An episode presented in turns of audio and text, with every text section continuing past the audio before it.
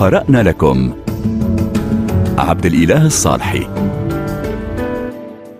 في حلقة هذا الأسبوع من برنامج قرأنا لكم نتوقف عند حصيلة الجوائز الأدبية الخريفية في فرنسا، فقد حسمت هذه الجوائز الأربع ومنحت جائزة غونكور العريقة للكاتب الفرنسي جون باتيست أندريا عن روايته في سوريل الاعتناء بها،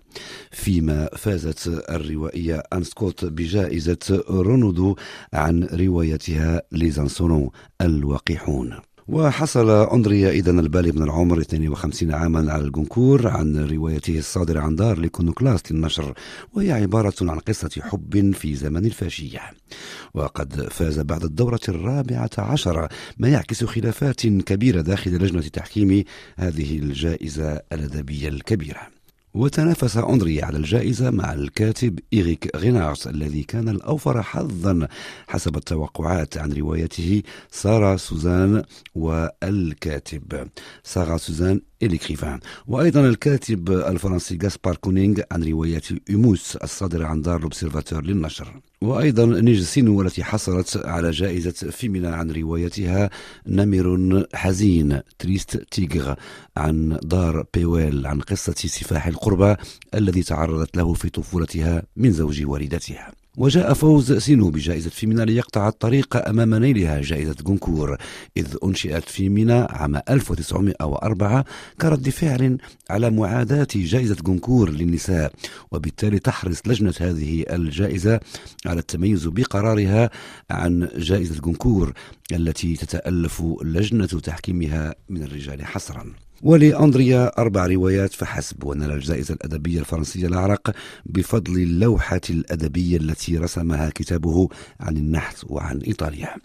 وتتمحور رواية أندريا على ميمو الذي ولد فقيرا وعهد بتدريبه إلى نحات حجري، وأحب ميمو بجنون وريثة تدعى فيولا أورسيني وأمضى معها سنوات إلى أن سقطت إيطاليا في حقبة الفاشية.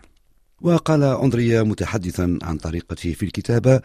أحضر قصتي بأكملها في رأسي على دفتر ملاحظات، والتحضير لهذه القصة استغرق 10، لا أكتب سطرا واحدا من الرواية، وفي أحد الأيام أقول لنفسي قصتي هنا ويجب علي أن أكتبه. وتشير التقديرات إلى أن متوسط مبيعات الرواية الحائزة على غونكور يبلغ حوالي 400,000 نسخة، لكنه مجرد رقم معدل، إذ أن مبيعات رواية لانومالي مثلا لإيرفي لو تيليي الفائزة بجائزة غونكور لعام 2020 تجاوزت 1,000,000 نسخة، في حين لم تتعدى مبيعات رواية فيفر فيت لبريجيت جيرو الفائزة العام الفائت 300,000 نسخة. وفي بقية الجوائز إذن فازت أن سكوت بجائزة رونودو عن روايتها الوقحون الصادرة عن دار كالمان ليفي، والتي تروي قصة امرأة 40 تغادر باريس، وتتناول هذه الرواية قصة أليكس وهي مؤلفة موسيقى سينمائية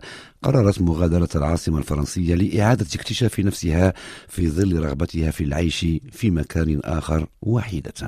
وهذه الشخصية نسخة متخيلة عن المؤلفة التي غادرت باريس إلى منطقة لابوغوتان غرب فرنسا حيث تعيش حاليا. وأن سكوت ولدت لأم مصورة روسية وأب فرنسي هاوي لجمع الأعمال الفنية، ونشأت في باريس قبل أن تنتقل إلى لندن في 17 من عمرها، وكانت عارضة أزياء وعازفة درامز في فرقة لموسيقى البانك، كما كانت من رواد أماكن السهر الباريسية. وبدأت الكتابة وهي في 29 من عمرها، وفي رصيدها روايات عدة من بينها أسفكسي الاختناق ورواية سوبر ستار. وبعد فيمينا وغونكور ورونودو اكتملت لوحة الجوائز الأدبية الخريفية الفرنسية بالكشف عن اسم الفائز بجائزة ميديسيس، وهو الكاتب الكندي كيفن لومبار عن روايته كونتر جوا دمور ليدم فرحنا، في مكافأة جديدة ينالها هذا النجم الصاعد في الأدب الكندي الكيبيكي